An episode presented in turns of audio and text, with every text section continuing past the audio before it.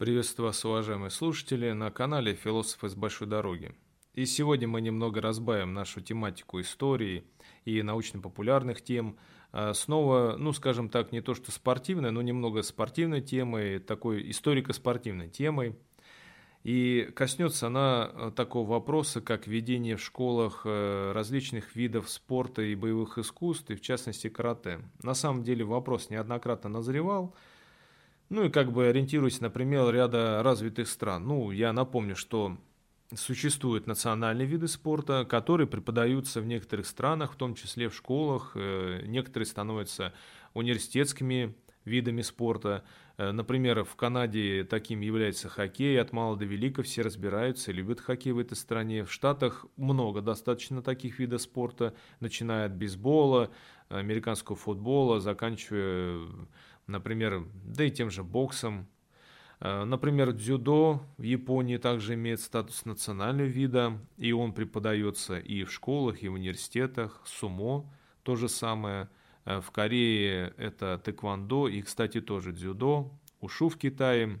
Ну и в ряде стран различные виды спорта – но как-то все у нас не сложилось в СССР и в России в принципе с национальными видами спорта. Они как бы есть, есть популярные виды спорта, есть виды спорта, в которых мы достаточно сильно преуспеваем, но все они возникали, э, формируясь не действительно по национальному, скажем так, запросу или там по каким-то ну, ориентируясь на какие-то вот действительно заслуги, корни, а, например, по прихоти отдельных руководителей страны. Ну вот, в частности, например, так было с хоккеем в СССР, ну потому что он нравился Брежневу, и опять же хоккеисты добились успеха, им был полный карт-бланш. Но напомню, что успеха добивались у нас также и баскетболисты, однако же карт-бланш у них такого карт-бланша не было, так как Брежнев не был поклонником баскетбола. Что же касается, э, например, того же карате. Относительно недавно прошла такая новость. Состоялась встреча трехкратного чемпиона мира по карате Хаида Монтаева с губернатором Магаданской области Сергеем Насоновым. И разговор шел о преподавании карате, именно карате Кюкушинкай в данном случае в школах. И идею эту поддерживал Юрий Трутнев. А сейчас, если не ошибаюсь, он у нас зампредседателя правительства и он является у нас э, каратистом, и занимается он как раз кюкушенкай карате, естественно. Есть здесь одно «но». Вот начнем с того, что что же у нас, э, чем для нас является тоже карате и вообще какой у нас есть национальный вид спорта. Карате у нас было дико популярно, как и в принципе во всем мире, и связано это было с, э, в том числе и запретом на карате. В предыдущем выпуске я об этом буду говорить. Но это не национальный вид спорта. Я сейчас скажу крамольную вещь, но национальный вид спорта у нас был только хоккей, и то только при Брежневе, и все. Он им не является уже давно. Э, футбол, ну, да, футбол любят у нас в стране, ну и все, собственно говоря. Чем-либо похвастаться мы не можем. Я понимаю, когда могут сказать об этом бразильцы или аргентинцы, что у них национальный вид футбол. Здесь никакой улыбки это не вызовет. Если мы скажем о наших футболистах и о нашем футболе, то сразу вспоминаются все эти скандалы, связанные с нашими отечественными футболистами. И кроме как какое-то вот ощущение, что это маргиналы, никакого не возникает. И, и, и а также об этой бесконечной фанатской полубандитских организациях. Ну и какой же национальный вид спорта тот, в котором мы практически никаких успехов сейчас не имеем? Национальным видом спорта у нас было объявлено самбо. Ну, казалось бы, наш вид единоборств, и президент это сказал. Но давайте разберемся, что такое национальный вид спорта. Национальный вид спорта – это тот вид, в котором разбираются все, начиная от какого-то шкалера, заканчивая бабушкой, сидящей на скамейке. И в нем разбираются, его любят, он доступен.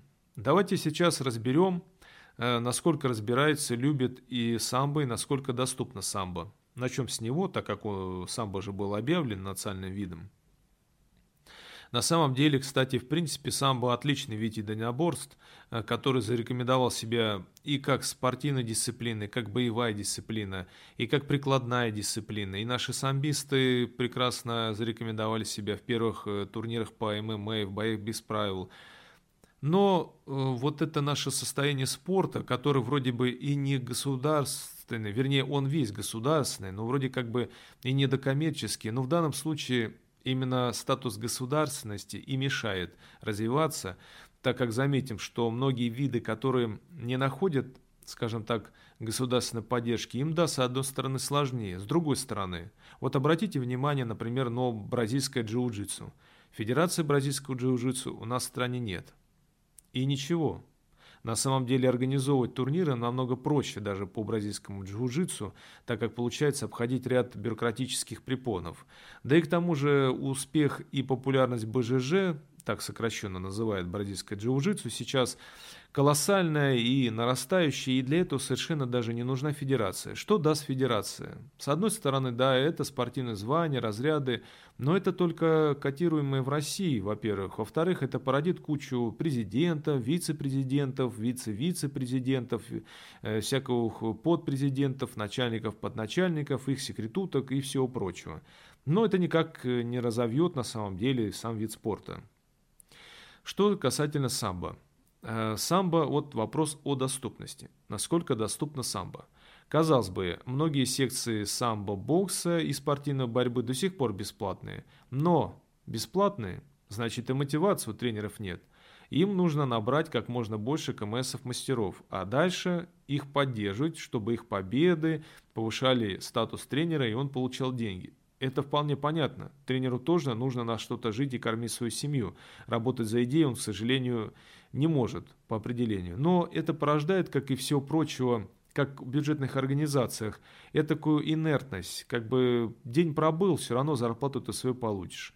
Могу сказать по себе, что не так легко попасть в ту же секцию самбо. Проще попасть в секцию дзюдо, хотя, казалось бы, самбо и дзюдо практически, ну, практически идентичны. Разницы в них достаточно много, но для обывателя они очень схожи. Самбо определить детей также не всегда просто. Во-первых, потому что речь идет о том, что тренеру, я уже сказал, нужна своя наработанная база. Если вы придете туда уже возрастной достаточно человек, то скорее всего, вас не возьмут. Есть, конечно, секции, где занимаются с возрастными э, спортсменами, даже не спортсменами, а любителями, но их, если говорить о провинции, очень-очень мало. Проще попасть в какую-то секцию грэпплинга или БЖЖ в любом возрасте или ММА, там тебя возьмут без проблем. И или вашего ребенка. Это если говорить о доступности. О популярности. Давайте откровенно, если мы остановим э, сейчас прохожих и спросим, что такое самбо, ну они вспомнят, что это такая борьба, и может быть некоторые вспомнят, что занимаются не там в куртках, и у них форма одежды своя есть, и все. О каких-то правилах выдающихся спортсменов, ну, может быть, вспомнят и Миляненко, а кто постарше, по олдскульнее, Токтарова, и то, и то – ну, как бы очень ограниченные представления о самбо. Уж как оно появилось, кто там был его родоначальником, это я вас умоляю. Это только те, кто по-настоящему интересуется историей боевых искусств и историей нашего спорта. Интересно такой у нас, да, вырисовывается национальный вид спорта, о котором никто толком ничего не знает, и еще и попасть на секции которого сложно. Ну и о любви к самбо ну, когда его не знают и им не занимаются, говорить о любви к какому-то единоборству, в принципе, у нас не приходится. Наверное, у нас больше даже карате с футболом популярнее, чем якобы национальный вид спорта, такой как самбо. То есть все, что у нас не делается, к сожалению, в государстве, делается номинально. То есть на бумажке провели, отчитались, поставили штамп, входящий, исходящий, визу, все, принято к учету, шить в учетно-статистическое дело и поместить в архив. Вот так вот случилось и с нашим национальным видом спорта. О карате. Ну, начнем с того, что кикушинкай карате, как и в принципе карате, не самый лучший вариант, наверное, для школы. С одной стороны, ничего плохого в этом и нет. Здесь как бы многие скажут, давайте ведем ну, там бесконтактное карате, шатакан и прочее, да, там и безопасно для детей. Но лучше тогда уже вести борьбу на самом деле. Дело в том, что борьба – это, во-первых, умение управлять своим телом, это акробатика, и все-таки клинч, чувство тела соперника дорогого стоит. Да, конечно же, на улице некоторые возразят лучше какой-нибудь там бокс. Но мы же готовим не уличных бойцов. Да и к тому же случаи совершенно бывают разные. А во-вторых, э, если мы посмотрим ранее турниры по тем же смешанным боям, когда именно были чистая школа на чистую школу, да, там мог сходиться боксер против каратиста, там самбист против э, ушуиста, то борцы процентов 90 выигрывали все-таки поединки. Ну, борцы, которые умели бить, скажем так. Но не в этом тоже дело. Борьба – это умение чувствовать соперника. И как мы видим, и зачастую многие спортсмены об этом говорят, научиться бить быстрее и проще, чем научить человека бороться.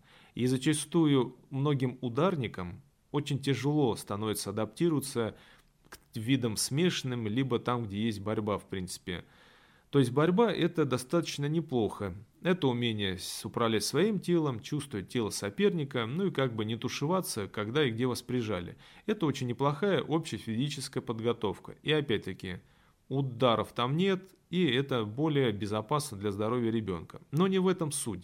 На самом деле можно было бы вести карате и все что угодно, но нужно понимать, что это будет у нас, к сожалению, номинально и формально – это сейчас пройдет э, по каким-то, опять-таки, документациям, поставят визу, и все это пришьют к делу в архиве.